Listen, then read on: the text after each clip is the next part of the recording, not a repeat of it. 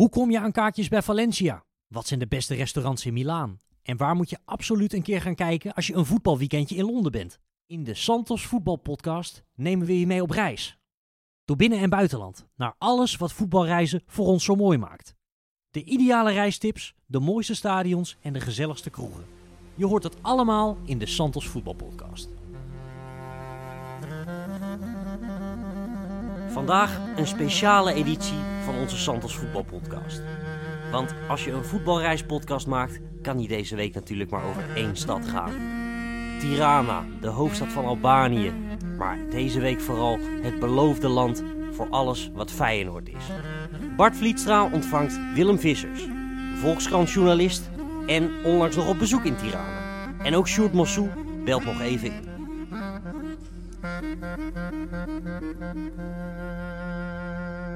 We zitten hier voor de podcast eh, over Tirana.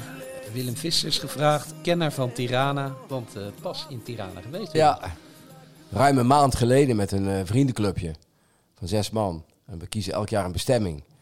Hopen er altijd aan een slechte voetbalwedstrijd te gaan. En gaan ook vooral de stad in. Stad bekijken, eten, drinken. Je kent het wel. Ja. Tirana. Ja, hoe kom je bij Tirana?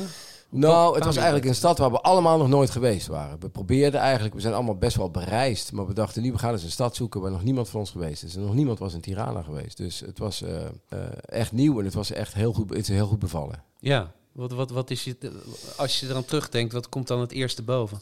Nou, het eerste komt natuurlijk boven onze ontmoetingen met eh Lek Bello, de Ja. keeper van... eh Maar we moeten wel even vertellen eerst wie Lek Berlo is, want dat Lek Bello. iedereen. Lek Bello was de keeper van Partizan Tirana, die tegen Feyenoord speelde in de Europa Cup in 1991. Weggekopt Prenga, Fraser, Scholten, Lekbello. Oh, Lekbello! Zo kan het ook.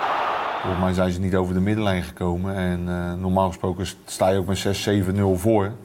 Maar hij hield alles eh, eh, uit, uit de goal. Eerst was de uitwedstrijd in Albanië. Albanië was schrijnend arm. Was echt een heel geïsoleerd land. En er kwam eigenlijk nooit iemand. Behalve als je voor sport of zo daar naartoe moest. Eh, en Feyenoord schrok van de armoede daar. Zoals de ploeg met Fraser, met Peter Bos, met John de Wolf. Zeg maar een beetje het grote Feyenoord van begin jaren negentig. Waren echt geschrokken. En daar kiepte een man met een toen al kaal hoofd. En een, een, een weelderige snor. Dat was Arthur Lekbello.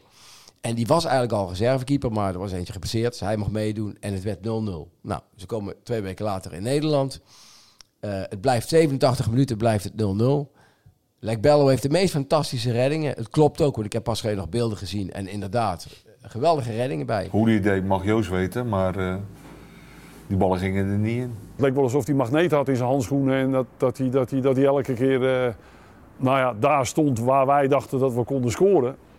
Eh, en en dan, ja, dan merk je gewoon aan zo'n keeper dat hij, dat hij groeit en dat hij groeit en dat hij groeit. Heus. Fraser, Lekbello.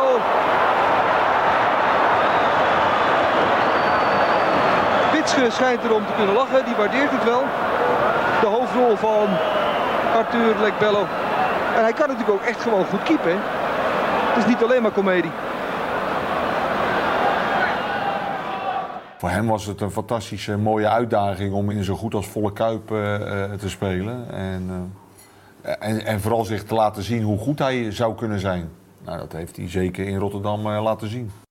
Drie minuten voor tijd zwicht hij voor een schot van Peter Bos. Hij zei daar, toen we daar waren, ja, de bal werd van richting veranderd, anders had ik hem gehad. En ze speelden toen in shirts van Bakker Klootwijk. Dat was een eenmalige sponsor. Sommige spelers gingen ook niet mee terug naar Albanië. Hij wel, want hij was toen net getrouwd, had net een kind. En eh, hij wil heel graag nog een keer, dus ik hoop dat dat lukt. We zijn er al mee bezig met Feyenoord. Hij wil heel graag een keer met zijn gezin een wedstrijd bezoeken in de Kuip. Zodat hij aan zijn vrouw en twee dochters kan laten zien...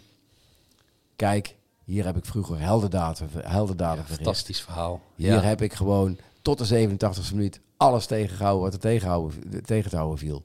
Dus ik hoop dat dat lukt. We hebben met Dennis de Kloeze al contact daarover gehad. En die stond wel Algemeen directeur voor- van Feyenoord. eh, algemeen directeur, die stond open voor dit idee. En we moeten het nu verder gaan uitwerken. En dan hoop ik dat volgend seizoen in de loop van het jaar...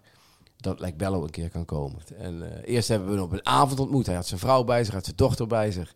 Hij ging allemaal vrijuit vertellen over Feyenoord allemaal. En hij hoopte dat, hij, eh, dat Feyenoord de finale haalde. Dat hoopte hij toen al. Want hij, is, hij werkt eigenlijk bij de gemeentelijke dienst van Dures. Dures is de tweede stad van Albanië. En wat hij dat doet is mensen bijvoorbeeld waarschuwen als er een aardbeving komt of zo. Dan moet hij tegen die mensen gaan zeggen van je moet nu wel je huis uit, want er is instortingsgevaar. Dus hij doet allemaal dat soort klussen bij de gemeente. Ook andere gemeentelijke klussen, maar dit noemde hij dan als voorbeeld. En hij is heel vriendelijk. Hij, Ja. hij jogt ook nog over de, over de kustlijn van Dures. Jogt hij bijna elke dag, want wij zaten daar in een restaurant. Ja, Lake Bello, die komt hier elke dag langs. Ja, schitterend. En wat prachtig, wat een prachtig toeval dat, dat Feyenoord nu Ja. eerst in Tirana gaat spelen en weer eens een Europese prijs kan winnen. Ja, en Lake Bello is nog steeds... Hij werkt ook voor de tv daar. Dus ik denk dat hij... Ik heb, ik heb zelf al een paar verzoeken gehad om het telefoonnummer van Lake Bello. Omdat ik toen een column erover geschreven heb in de krant. Maar Edwin Struijs, ik verwijs ze allemaal door naar Edwin Struijs. Dit is nu de, de PR-man van Lek Bello. PR-man die helaas vandaag op vakantie gegaan is. Dus in hoeverre die zijn PR-rol helemaal kan vervullen, weet ik niet. Maar eh, ja, en de volgende dag hebben we met hem geluncht. Nou, ik heb nog nooit zo copieus geluncht in mijn leven. Het ging maar door. En de ene gang naar de andere. Waar was dat? Weet je de naam Ook in? Tirana. Ja? Ik weet het restaurant. eh, het heette Arthur, Oh. het restaurant. Prachtig restaurant. Ehm, En daar kan je Lek Bello vandaag de dag ook misschien nog wel tegenkomen. Of nou ja, het was van een vriend van hem. Dus het zou best kunnen dat hij daar een keer is. Maar hij zei wel... Ik ben rond die finale, ben ik wel, eh, denk ik, veel in beeld. Want hij geeft nog af en toe commentaar voor de Albanese televisie. Oké. Dus ik Dus denk dat is al een eerste mooie tip. Restaurant Arthur. Restaurant Arthur, ja. Lokale spijzen. Lokale spijzen, het, het- wat eten was fantastisch daar. Sowieso echt heel goed gegeten. En het prijsniveau, ja, ik heb nu verhalen van hotels gehoord die echt zo verschrikkelijk duur zijn, wil je niet weten. Maar normaal gesproken, als er niks is, dan kun je daar echt in, in, in Albanië leven als eh, God in Frankrijk. Ja. En het is, een, het is toch wel een mooi land. Ja, ik ben er ook één keer geweest met Nederlands elftal mee. Toen kon ik het niet vinden wat nou echt Nou, de stad leuk is. Of echt- best, best lastig als je, niet, als je niet echt de weg weet, volgens mij. Nee, er is geen dit, mooie jaar, stad. eh, dit jaar is eh, Wie is de Mol daar opgenomen. Dan heb je het. eh, ik, ik kijk daar nooit naar, maar ik heb wel me laten vertellen dat het op het platteland en zo echt schitterend is. Ja.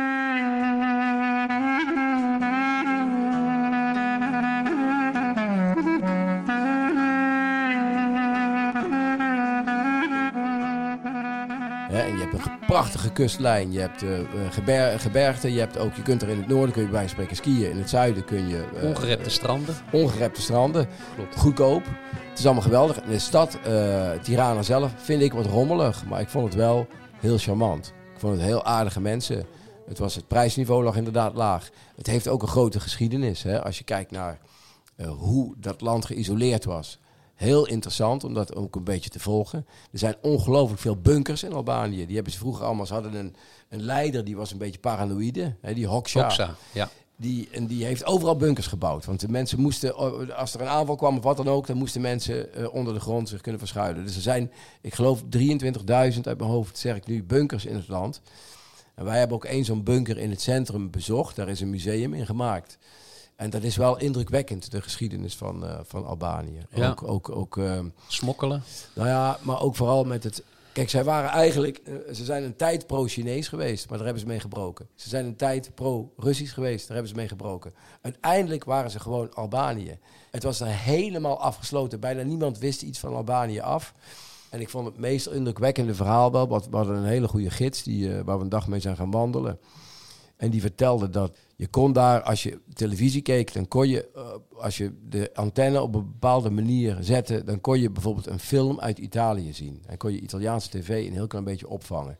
En dan waren er mensen, maar dat mochten ze eigenlijk niet, dat was eigenlijk verboden. Er waren mensen die keken dan met kerstmis naar tv en die vonden bijvoorbeeld kerstfilm. En die luisterden dan, die keken naar die film en daar zat dan Jingle Bells, het liedje in.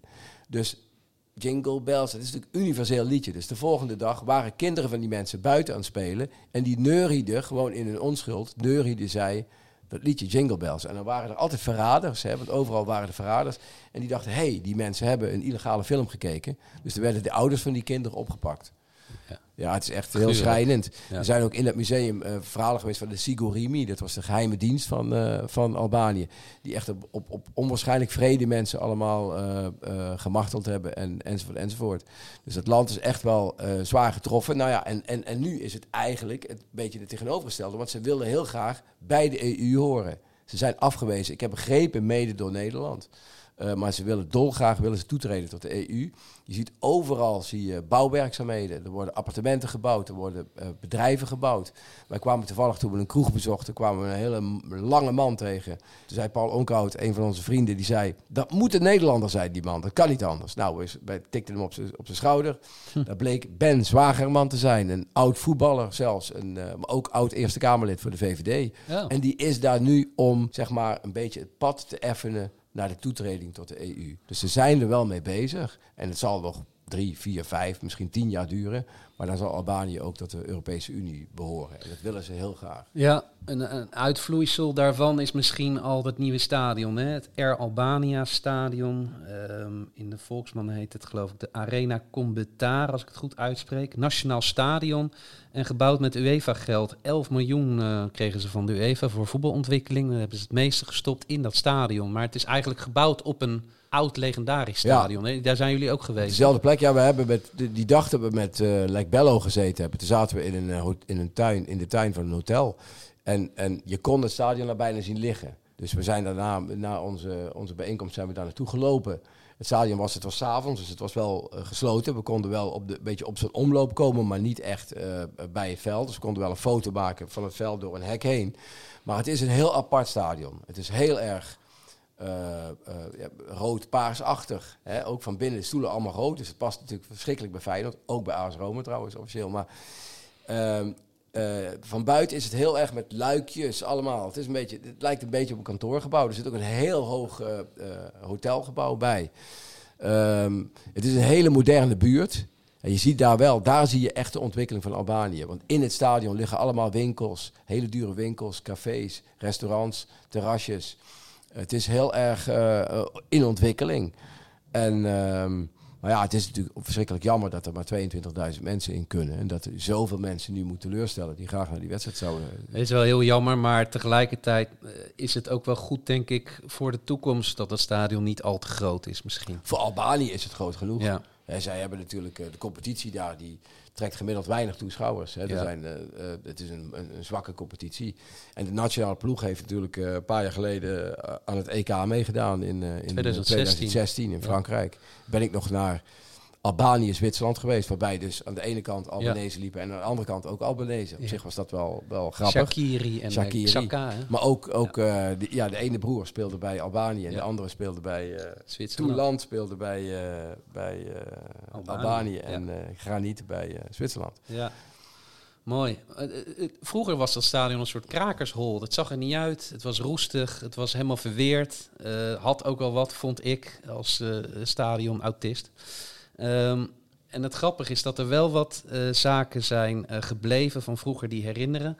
Daaraan, een van de tribunes is vernoemd naar een van de oprichters van de Albanese partij, Kemal Stafa. En binnen heb je ook allerlei, ja, een soort Albanese tapijten hebben ze willen nabootsen. Uh, er zijn nog allerlei historische en geografische verwijzingen naar vroeger. En het is gebouwd in een achthoek vanwege de landsgrenzen. Ja. Dus dat is, het is echt wel best wel een Ja, bijzonder stadion. Ik vind het voor een nieuw stadion best wel aardig gelukt. Ja, het, en het was ook, ik vond het mooi. Ik heb er nog een foto van gemaakt. Nu weet ik de tekst niet meer precies. Maar eh, ik dacht toen al van. ehm, eh, want het was toen nog twee. Feyenoord moest nog twee ronden spelen. Maar ik dacht wel van ja, daar was ik een van de redenen dat ik naar het stadion ging kijken. Ik denk, ja, stel dat Feyenoord het haalt, dan wil ik gewoon dat stadion wel gezien hebben. Ja. En ik heb toen nog ook een foto gemaakt van een raam. En daar stond een hele tekst op van, eh, ja, een beetje eh, zo'n nationalistische tekst van dit, is, dit stadion is eh, voor alle Albanese en om het nationale voetbal omhoog te krijgen en weet ik veel wat allemaal. Dus het was een beetje een, ja, het, het is wel interessant. Ja, het blijft jammer. Van de andere kant, het is een nieuwe competitie, die Conference League. Er werd ook een beetje lacher over gedaan, van moeten we nou nog een Europees toernooi hebben? En, en, en, en uh, Van Gaal zei de Jutte Jul-competitie. Daar had hij natuurlijk deels wel, uh, zeker als je naar de beginfases van het toernooi keek, had hij daar ook wel een punt. Maar ja, nu uiteindelijk heb je een prachtig affiche. Heb je Feyenoord, AS Roma, twee clubs met een grote historie. En dan had je het ook wel in een groter stadion willen spelen. Van de andere kant, ja, uh, ik denk toch dat er heel veel Feyenoord-fans heen gaan. Die gaan in het park zitten of waar ze ook gaan zitten. En wordt het een geweldige happening. Ik heb het even opgezocht. In een van jouw stukken staat het. Op een van de deuren staat: Dit prachtige gebouw in het hart van Tirana is niet simpelweg een stadion. Het is veel meer dan dat. Het is een symbool, geschiedenis, emotie. Dit gebouw is een tempel, een voetbaltempel, de tempel van alle Albaniërs. Ja. Nou, schitterend. Dus ja, ze zijn er super trots op. En dat, dat stadion is echt wel een symbool. Want je ziet echt overal in de stad, zie je, eh, het is echt ongelooflijk hoeveel daar gebouwd wordt. En, en hoe graag de mensen aansluiting willen hebben. En ik, ik vond het wel zo, het waren echt super sympathieke mensen. Je hebt vaker hele kleine landen, hè? daar zijn de mensen heel sympathiek, omdat ze toch graag Iets van de wereld. naar buiten moeten Ja. kijken. Ze kunnen niet naar zichzelf kijken, ze hebben de, bui- de buitenwereld nodig. En dat kon je echt wel heel goed merken. En eh, ja, ook in het park. En ik vond het zo leuk. We kwamen op een gegeven moment in een park, zaten we een biertje te drinken. Er kwam er een man met een echt hele ouderwetse Polaroid-camera. En die kwam een foto maken die, er dus, die, die echt ter plekke ging ontwikkelen. En over één eurotje konden we dan een foto laten maken. Ja, het is heel erg... ehm, ja, gewoon nog een beetje zoals het bij ons misschien een aantal jaar geleden was. Ja. De architect is een Italiaan trouwens. Ja. En eh, er zitten veel Italiaanse modehuizen in. En er staat nog een soort forum voor. Dat is een restant van het oude gebouw. Dus het heeft best wel een Italiaans gevoel. ehm, waardoor de Italianen, die, die ook met veel meer naar Tirana gaan, naar het schijnt. Ik hoorde al iets van 70.000 zelfs. Ehm, ja, wa- waardoor ja, het Roma- misschien. Misschien wel. Er wonen geloof ik ook 500.000 etnisch Albanese in, in Italië. Dus daar is een, een, een band mee. Vanuit Bari kan je een boot pakken. Ja. Heb ik nog naar zitten kijken om er te komen. Maar die doet er tien uur over. Vanaf Ancona geloof ik ook, heb ik me laten vertellen. Ik zag pas een verhaal van een... eh, in het AD stond geloof ik een verhaal van een Nederlander die daar verliefd is geworden in Albanië. En die nou gespecialiseerd is in eh, reizen van en naar Albanië. Ja, En eh, ja, dat is, die heeft goede ligt- zaken gedaan. Ja, het ligt natuurlijk vlakbij Italië in Ja. feite. Het ligt vlakbij Italië, het is een buurland van Italië. Dus het is eh, eh, in die zin... nee, we hebben de, heeft AS Roma misschien een voordeel, maar ja goed, dat weet je toch niet. Nee, het wordt allemaal op het veld beslist. Wordt op het veld beslist, zo is dat. Nog één aardig detail van het stadion. De ingang, wat nu de ingang is, dat was vroeger een koffiecafeetje. En dat heette Bar Café Campionet. Dat vind ik wel een aardig detail. En dan komen we vanzelf op, op de tweede volkssport. Want voetbal is echt wel de, de grootste sport hè, in, in Albanië, met afstand. En dat, dat, dat elftal is ook best wel een opkomst. Hè. EK 2016 gehaald. Ze doen het steeds goed. Eh, De laatste jaren er komen aardige spelers door die nu ook voor Albanië kiezen in plaats van voor andere landen. Maar de tweede sport is eigenlijk koffie drinken. Koffie drinken, dat, dat gebeurt daar overal. Dat is zelfs gewoon een begrip. Als je met iemand afspreekt, zeg je we gaan koffie drinken. Zeg je in Nederland ook wel eens trouwens, maar daar nog veel meer.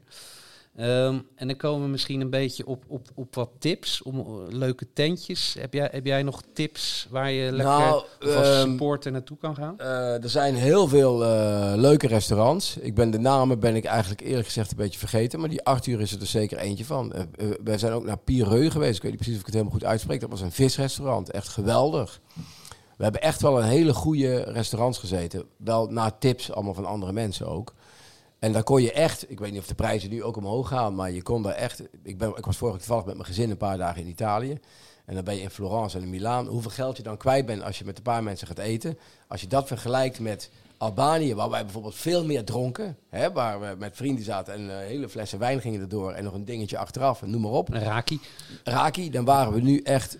Dan was je in Albanië echt voor, voor 20, 30 euro zat je daar een hele avond zat je gewoon te tafelen. En dan zaten wij ook nog in de betere restaurants. Kun je nagaan als je naar. Alleen ik weet natuurlijk niet hoe, hoe ver de prijzen nu ja. voor deze gelegenheid worden opgeschroefd. Dat kan ik niet precies Dus inschatten. eigenlijk een paar dagen nog blijven hangen. Hè? Eigenlijk moet je Om een de paar dagen cultuur blijven te, te bekijken. Qua Nou ja. cultuur is er ook nog wel veel te zien. Je kunt daar met een kabelbaan kun je een berg op. Je kunt eh, allerlei van die bunkers bekijken. Je kunt met de, wat hebben wij ook gedaan met de bus, gewoon met de streekbus. Zijn we naar Dures geweest. Nou, dat is een klein uurtje. Eh Dures is een heel mooi, eh, ja, heel mooi. Het is, een, het is een amfitheater. Het is een van de weinige amfitheaters echt buiten Griekenland, geloof ik. Ehm, het is echt mooi om te zien. Ja, Dures heeft ook een mooi strand. eh, schitterende restaurants langs, eh, langs, eh, eh, langs het strand. En, en, en, en, en Tirana zelf heb je een heel groot plein. Echt een massaal, wat je die Oost-Europese dingen vaak hebt. Heel groot plein. Waarin het ook, die, die, waarin het ook eh, eh, hebben ze een beetje bol laten lopen. En er zitten allerlei gaten in de grond. En het is eigenlijk omdat het zo heet wordt op dat plein. Dat ze er min of meer water overheen kunnen laten stromen. Zodat het dan langzaam omlaag stroomt. En dat eigenlijk het hele plein een beetje nat blijft. Oké. Is het echt heel warm. Daar zitten ook allemaal cafés omheen? Of? Daar zitten ook allerlei dingen omheen. Maar het nadeel vonden wij een beetje dat er is ook een wijkje. Dat heet geloof ik eh Biloku of zoiets. Ik weet niet of ik het goed afschreef. Blokku. Ja, blok, ja, met dubbel De L. blok, ja. Dat, dat, ehm, eh, daar zijn heel veel leuke resta- of heel veel restaurants en cafés. Maar in, toen wij er waren, sloot het allemaal om 12 uur. En dat had te maken met enerzijds geloof ik nog een beetje het restje van corona. Anderzijds dat daar precies overal waar die restaurants en cafés zitten ook gewoon veel woonblokken zijn. En er is blijkbaar heel veel uh, overlastklachten geweest. Toen hebben ze gezegd, oké, we gaan alles om 12 uur dicht doen. Maar er schijnt wel nog een uitgaanswijk te zijn, min of meer buiten het centrum van Tirana. Maar dat is een eindje weg. Daar zijn wij niet geweest. Daar heb je, weet ik veel, ik geloof nachtclubs en discotheken nog en zo. Maar wij zijn met een groep toch wat gemiddeld wat oudere mannen. Hm. En wij vinden meestal restaurant- en cafébezoek leuk. Maar dan, dan houdt het voor ons ook een beetje op. Ja, in dat blok zit de Duff Sportsbar, die ik wel even wil tippen. Een UFO in Tirana. Ehm, wel heel veel Amerikaanse sport zie je daar aan de muren. Een beetje echt zo'n traditionele Amerikaanse sportsbar. Er wordt ook beerpong gespeeld. en ehm, ja, rond grote wedstrijden in Tirana of in de wereld uh, is het uh, scholt iedereen daar samen. En kan je geweldig bier drinken, uh, hamburgers eten, cocktails. Dat is op zich wel een aardige tip. de Nouvelle Vague. Um, dat is meer een cocktailtoestand. Mojito's, sangria kan je daar drinken. Dat, dat schijnt ook heel leuk te zijn. En je hebt een, een speciale bunkerbar. Dus het is gewoon zo'n oude bunker die is omge, omgetoverd tot een lounge. De Bunker 1944 Lounge. 1944 is volgens mij Albanië een beetje uh, gesticht, als ik het goed heb. Of in Ja, ieder geval... nou, uh, Dat, dat, dat, waarschijnlijk met die, eh bij die, eh die Hoxha, die is in ieder geval in 1985 is die, eh, is die overleden. ja, En die was echt wel. eh, ze hebben natuurlijk ook nog heel veel problemen gehad met de piramidespel op een gegeven moment. En toen is de hele economie min of meer ingestort. Nou ja, dat is wel grappig. Die, deze, de, deze, deze bunker die, die, grijpt, die gaat helemaal terug naar die tijd. Dus die, daar zie je, zie je eigenlijk alles wat in de, in de communistische jaren eh, populair was. Of tenminste, wat mensen gewoon maar moesten eh, hebben. Dat was daar altijd. Eh, oude kalenders, oude telefoons, oude radio's. speciale themaavonden organiseren ze daar met karaoke en concerten. Ehm, dat is echt wel een hele toffe tip om, om het oude Albanië zeg maar terug te zien. Dat heet dus Bunker 1944 Lounge. Dat, Ja. is, dat is nog een, een leuke tip. En voor En je hebt Skenderbeu natuurlijk, hè, de nationale held. Ja. Dus wij, zij zeggen, wij zeggen geloof ik Skenderberg, maar zij zeggen Skenderbeu. En die staat ook op dat grote plein, in, de, in, de, in de, het allergrootste plein daar in het centrum. Zie je hem op zijn paard zitten op een standbeeld. en als er wat te vieren is, dan gaan ze daar allemaal Ja, naartoe. hij is de nationale held. Daar begon ook, toen wij daar waren, was er een, eh, dat was ook wel opvallend, was een eh, demonstratie eh, Oekraïne hè, tegen de Russische inval. Dus zij zijn natuurlijk ooit heel erg close met Rusland geweest, Albanië. Nu neigen ze steeds meer naar onze kant, naar Europa. En daar was toen een demonstratie, heel stille demonstratie, heel indrukwekkend vond ik het wel. Er liepen heel veel mensen mee, maar ze waren allemaal heel stil voor Oekraïne. Oké, ja. ja. Mensen zijn heel vriendelijk, hè? Wat- Ja, vond ik wel. Ja, ik vond ze echt, eh, ik vond echt eh, iedereen heel behulpzaam en, en, en eh, ja, ook wel nieuwsgierig. Hè. De, de, de, er zijn natuurlijk nog niet extreem veel mensen die naar Albanië gaan. Het is echt zo'n land, ja, wat moet je in Albanië? Hè? Eh, eh, daarom heeft het, volgens mij dat Wie, de Mol, Wie is de Mol dat ook daar opgenomen. Het is toch ook een beetje een toeristisch programma. Ja. En je kunt natuurlijk, ik sprak die Frezia nog eventjes, die daar aan mee heeft gedaan dit jaar van, de, van ESPN. Ja. Ja, die zei ook dat platteland en zo, dat is echt fantastisch. Het is zo, en ik heb ook een, ik had van tevoren, ik heb een Albanese kennis. Die had ik gesproken. Ja, die zegt, je moet die en die route moet je gaan doen. Je moet dat gaan doen, dat gaan. Maar gingen we bij gingen maar vier dagen. Maar hij zegt, je moet auto huren en dan moet je die stad en die stad en die stad en dat gaan doen en dat gaan doen. Nou, het is het mooiste van de hele wereld, zei hij. En dat geloof ik wel. Ik geloof echt dat het een heel divers, eh, klein, mooi land is. Ja. Nou ja, eh, ik denk dat er genoeg te doen is eh, voor een paar dagen om er te verblijven. Qua voetbalhistorie. Nou, ja, houd het niet over, hè? Nee, het voetbalhistorie is natuurlijk klein. Het is een klein land en, en ze hebben natuurlijk ook niet zo heel veel gepresteerd. Ze hebben natuurlijk wel opvallende bondscoaches gehad. Hè. Ariaan is nog een tijdje bondscoach geweest. Eh, eh, Otto Baric is nog een tijdje bondscoach geweest. Een, een beroemde eh, Kroatische trainer. Ja. Er zijn nog een paar bekende bondscoaches geweest. Ik geloof Mario Kempes is zelfs volgens mij bondscoach geweest daar een tijdje. Dus het is wel... Kijk, dat nationaal elftal is best wel goed. Ik bedoel, ik, ik, ik was geloof ik bij de wedstrijd op het EK tegen Frankrijk ook. Toen werd het geloof ik pas In de laatste. heel laat, werd het pas 1-0. Dus zij, zij, zij, zij kunnen tactisch gewoon goed spelen. Alleen zij missen nog een beetje ja, die één of twee sterspelers. En ze hebben natuurlijk wel, wat jij net al zei, als die, die jongens van Albanese afkomst echt gaan kiezen voor Albanië, hoewel die tegenwoordig ook voor Kosovo kunnen kiezen. Ja. Hè, dat is ook natuurlijk weer concurrentie. Maar als die echt voor Albanië gaan kiezen, ja, dan heb je best kans dat ze, dat ze, dat ze vaker op toernooien zullen komen. Dan hebben ze de- in principe meer potentie dan IJsland. Hè, ik bedoel, IJsland is ook op toernooien geweest nu. Ja. En zij hebben meer inwoners en ze hebben ook eh, van- nature denk ik eh, wel veel talent. Want En het een, is diepere beetje- liefde voor voetbal. Die zit een diepere liefde voor voetballen. En het is ook, ja, het is natuurlijk dicht bij Italië, dicht bij andere grote voetballanden. Dus ik denk wel dat zij eh, best wel eh, eh, hoge ogen moeten kunnen gooien. Ja. En, en, en dat daarom dit stadion ook belangrijk is voor ze. Ze hebben, ze hebben gewoon accommodaties nodig. Wij, wilden, wij gaan normaal altijd naar een wedstrijd. We konden niet naar een wedstrijd in Tirana dat weekend. Want dat stadion mocht niks in gebeuren. Dat werd werkelijk... Elk grasprietje werd daar gekoesterd. Je zag die lampen boven het, het, eh, het, het grasveld staan. Ehm, we konden alleen maar, dan moesten we 40, 50 kilometer buiten de stad. Nou, dat paste allemaal niet met onze ontmoeting met Lek Bello en zo. Dus we moesten kiezen. We kozen voor Lek Bello. Geen wedstrijd gezien. Omdat er in Tirana helemaal niks was. Terwijl eigenlijk in Tirana alles gebeurt. Want Tirana is de place to be in Albanië. Ja. Al te veel andere grote steden zijn er niet. Dus Nee. er zijn wel drie, vier, vijf clubs die allemaal daar eh, spelen. Maar ja, weet je, in Europees verband eh, stelt het allemaal niet van voor. Nee, Ajax heeft er ook nog wel eens tegen gespeeld. Hè? Volgens mij in de jaren 70, toen ze de allereerste Eurocup 1 eh wonnen, Ja, dat zou kunnen. zijn ze daar nog kunnen. geweest. Ze hebben nog een keer bijna Barcelona uitgeschakeld. Ja, dat was ook met eh Lek Bello. Er, was die, er waren eigenlijk twee wedstrijden waar hij echt trots op was. Deze heldhaftige doelman. Ja. Dat was, eh, en hij had, eh, we hebben er wat beelden van gezien. En het is wel grappig, want dan speelt hij tegen Barcelona in de tijd van eh, Guillermo Amor en zo. En, eh, en eh, wie zat er nog meer bij Barcelona? Ik denk Bekuristijn en zoiets Ja, allemaal. Alex Sanko. Die Ja, Sanko, die Ja, tijd. Ja, ja, En dan speelt hij een paar keer wel de bal heel mooi tussen, gewoon alsof hij, alsof hij eigenlijk bij Barcelona speelt. Weet je, hij heeft de bal en dan speelt hij hem gewoon heel risicovol tussen een paar aanvallers van Barcelona door naar een verdediger. En ja, waarschijnlijk heeft hij alleen die beelden bewaard, want dat ging allemaal net goed daar. Maar hij heeft daar ook, hij, hij vond die wedstrijden, vond hij de wedstrijden tegen Feyenoord en de wedstrijden tegen Barcelona, vond hij echt de hoogtepunten in zijn, eh, in zijn loopbaan. Snap jij dat een finale in Tirana? Is dat nou terecht of niet? Nou ja, ik vind het wel goed. Kijk, je, kijk het liefst zou je natuurlijk, eh, eh, als je modern gaat denken, zou je zeggen, wijs een finale toe op het laatste moment. En dan kan je, had je nu kunnen zeggen, ja, het is Feyenoord tegen Roma, dan doen we het ergens. Het is een paar keer geweest dat twee Engelse clubs in de Champions League finale stonden. En was het in Moskou? In? Azerbeidzjan, Dan Ja, ja. wat is dat voor iets raars?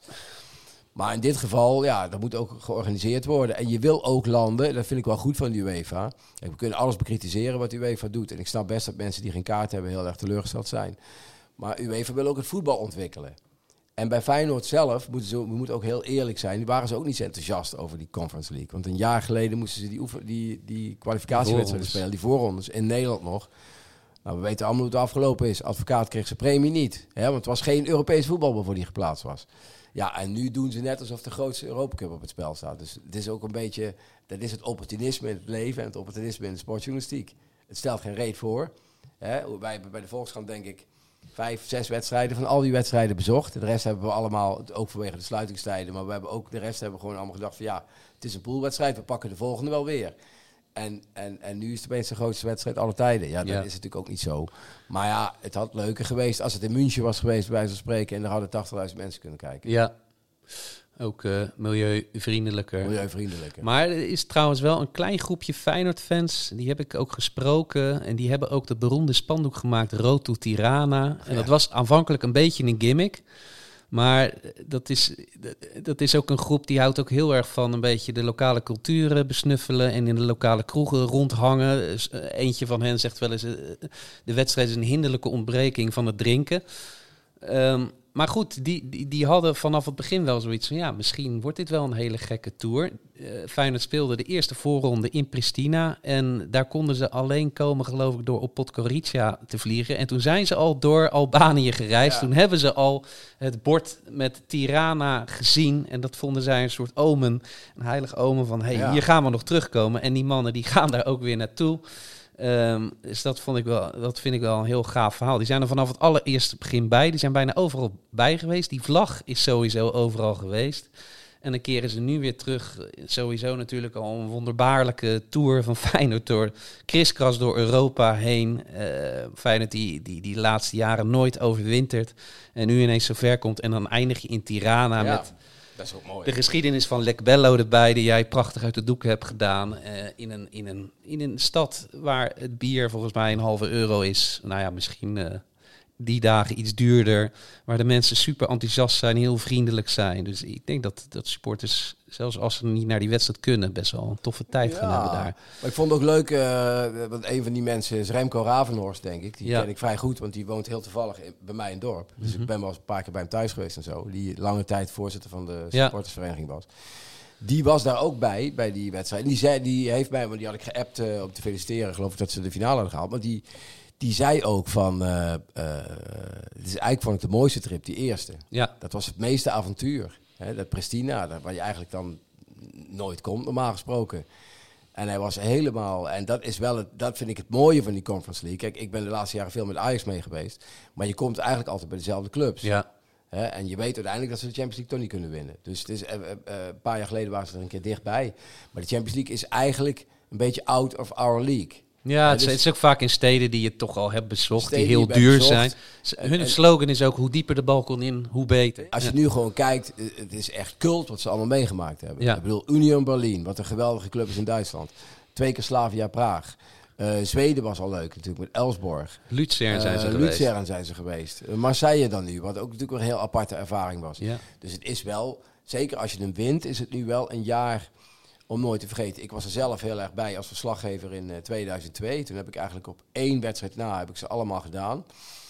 En eh, eh, dat was ook eerst Champions League. Moskou, dan uiteindelijk derde worden in die groep. Mhm. Dat er ook spelers waren die echt hoopten dat ze eigenlijk hoopten dat ze derde werden. Dat was natuurlijk een beetje vreemd. Maar ja, zoals Pierre van Hooydonk zei, de UEFA Cup kan ik misschien winnen. De Champions League niet. Dus laten we eigenlijk maar derde worden. Nou, en dan die doorstap maken. Freiburg, wat natuurlijk al eh, schitterend was met die vrije trap van Pierre. Daarna Glasgow, wat ook een, een, een schitterende voetbalstad is. En dan een heel gek, een kwartfinale tegen PSV. Dan Inter, die eigenlijk ook nog een beetje met het kampioenschap bezig waren. En eigenlijk niet wisten hoe serieus ze dat nou moesten nemen. De doorbraak van Robin van Persie. Dus er zaten ook eigenlijk geweldige aspecten aan dat toernooi. Ja, dat heb je nu ook weer. En Ja. dat is het leuke. Als je in de finale komt, dan is het gewoon eh, onvergetelijk. Hè? En ook als je er niet in komt, zoals Ajax een paar jaar geleden met, eh, met Spurs, dan blijft ook onvergetelijk. Maar als je er in, echt in de finale komt, ja, dan, dan, dan is je leven gewoon als supporter gewoon verrijkt met iets prachtigs. Ja, en dan mag het net zo voortleven in de, in de geschiedenis al- als die UEFA Cup van 20 jaar geleden. Nou ja, kijk, het, het, het is natuurlijk, het is natuurlijk wel het derde toernooi van Europa. En dat is helemaal niet, niet denigerend bedoeld. Normaal gesproken, de Europa League is denk ik iets sterker bezet, hoewel je het aan de finale niet echt kunt zien. Ik bedoel, Feyenoord tegen Roma is een net zo mooi affiche als Glasgow Rangers tegen Frankfurt. Dus dat zit, daar zit weinig verschil in. Dus ik denk in die zin dat die Conference League eh, wel... eh, maar goed, als je de groep van AZ bekeek, dat was natuurlijk geen leuke groep. Ja, dus het is in het begin een beetje kaf van het koren scheiden. En Ja. dan op het, in de eindfase is het gewoon een mooi Er toernooi. komen ook nummers drie van de Europa League bij op een gegeven moment. PSV kwam erbij en nog, en nog wel wat clubs. Dus dan... eh, dan, dan En PSV heeft het uiteindelijk niet gehaald. Nee. Hè, en AZ heeft het ook niet gehaald. Dus eh Feyenoord, die, die, die op papier eh, ontlopen ze elkaar niet heel veel. AZ, Fey- eh, nou, en PSV is toch uitgeschakeld, AZ uitgeschakeld. En Feyenoord heeft het op een, op, op een wonderbaarlijke wijze en eigenlijk heel verdiend gewoon gehaald. Ja. Dus het is buitengewoon knappe prestatie. En als ze hem winnen, dan mogen ze volgens mij eh, gewoon aan de Europa League meedoen. En dan wordt Tirana definitief een bedevaartsoord. Wordt Tirana een bedevaartsoord. Dat is toch leuk voor die mensen? En dat is leuk voor die mensen. Ja. Ik hoop dat het allemaal een beetje netjes verloopt. En dat, eh, dat de Italiaanse en, eh, en Nederlandse fans er een mooi feest van maken. En dat ze respect hebben voor, voor de Albaniërs. zoals de Albaniërs respect zullen hebben voor, voor de Feyenoorders en de. Romeinen. Ja. Kaartjes, ja, dan moet je denk ik bij de Albanese zelf zijn. En nog, als je dat wil. eh, ik, ik- we kunnen daar dit keer, normaal geven we er altijd nog wat tips voor. Maar ik denk dat het nu lastig wordt. Je moet een café ingaan, goede vrienden worden misschien. En dan hopen dat, eh, Ja, dat er nog een tante is die, eh, die zo'n kaart heeft. ja, ja, je kunt alleen maar hopen dat je die, die, die Albaniërs zelf, die, die hebben blijkbaar nog veel kaarten kunnen kopen. En Ja. die ze willen verkopen. Dat Ja. is het enige. Maar ja, die denken Die misschien hebben veel van... familie in eh, Ja, Italië. in vaak. Italië. En die, en die hebben bovendien, is, maar, maar het is van de andere kant wel voor hun veel geld. Als jij 300 euro eh, geeft voor een kaart, wat denk ik heel fijn dat de supporters er best wel over zouden hebben. Zeker. Ja. 300 euro, dat zeg ik nog, ik denk nog veel meer, maar ik zeg het nu eventjes voorzichtig. Dat is voor Albanië echt een hele hoop geld. Ja. Willem Vissers, dankjewel. Ik denk dat we heel veel wijzer zijn geworden over de voetbalstad Tirana, waar ja, ook niet echt enorme voetbalverwijzingen zijn. Behalve oude stadions en eh, het, het fonkelnieuwe stadion. Maar wellicht dat het een eh, historische plek wordt in de Feyenoord-geschiedenis, Nederlandse voetbalgeschiedenis. Nou ja, ik wil eh, de luisteraar bedanken. En ook jou veel plezier wensen. Want jij gaat er naartoe voor onze er klant. En, ja, ja, vanaf Dortmund. Dus dat is toch wel symbolisch, vind ik. ja, Dortmund 20 jaar geleden verslagen. Nu vliegen vanaf Dortmund was nog de enige optie. kan niet meer misgaan, zou Nee, ik zeggen. oké. Veel Dankjewel. Ja, we bellen nog even met Sjoerd Mossou, Santos hoofdredacteur. Die is ook in Tirana geweest. En jij hebt best wel eh, een, eh, een aardig veldonderzoekje gedaan daar, hè? Ja, dat, dat was in 2007. Nederland speelde toen de, die Interland. Ik weet niet of Willem daar ook bij was. Maar dat was eh, die 0-1 met Van Nistelrooy in de, volgens mij in, de, in een van de laatste minuten. Ja, ik was daar zelf En, bij. eh, Ja, ja. Oké, ja. Want die ehm, in dat eh, Kamal Staffa stadion, hè, dat, dat, oude, dat oude ding. En het was eigenlijk een beetje, een beetje in een periode van na de val van de dictatuur, maar nog, nog niet in de moderne tijd, zeg maar. Maar een beetje ertussenin. Dus Ja. ik heel erg wat met het van bijstaat dat Tirana echt nog een, nog wel een, een arme stad was, maar dat je zo heel langzaam wat westerse eh, ja, dingetjes, dingetjes op zag komen. En wat ik toen, toen heb gedaan is, ik wilde toen een verhaal maken over Tirana, want het was wel, eh, ja, dat, daar lag wel wat geschiedenis natuurlijk door die, door die, eh, door die wedstrijd van Feyenoord in 1991. Hè? Hebben jullie het daar nog over Ja, gehad? hebben we het er uitgebreid over gehad. Ja, ja. Ja, precies. Daar, daar was ik natuurlijk niet bij, maar ik kende wel die, eh, wel die verhalen. En, ehm, maar in 1964 speelde ehm, het Nederlands elftal ook in Albanië. Ook nog in een, ja, een gekke tijd. En ik heb daar toen, volgens mij heb ik daar, daar toen met, eh met Rinus Israël over gebeld. Die was daarbij.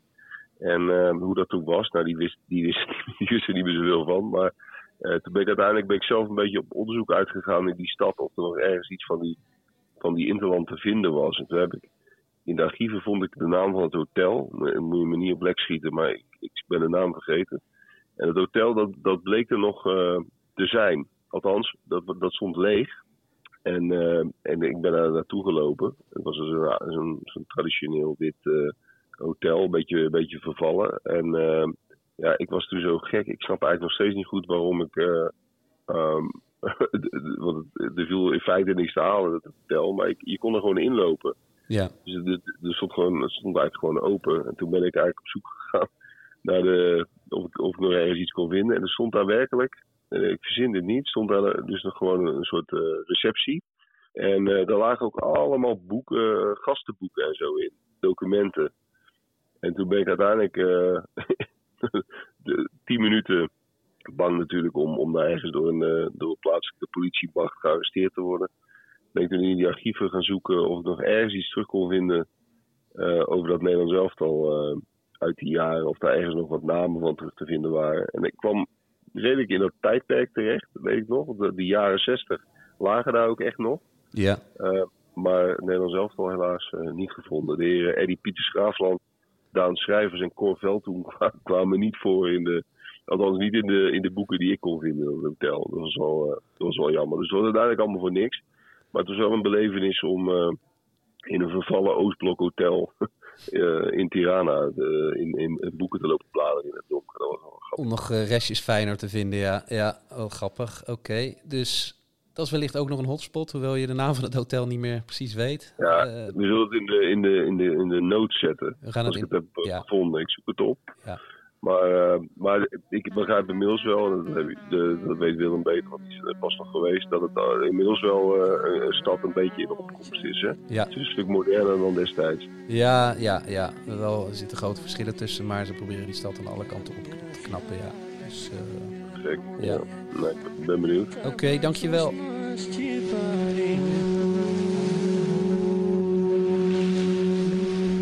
Wil je nou nog meer weten over Tirana en tal van andere voetbalreizen en steden?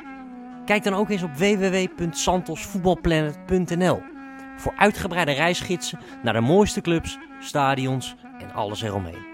En volg onze social media kanalen, zodat je niets van onze reizen hoeft te missen.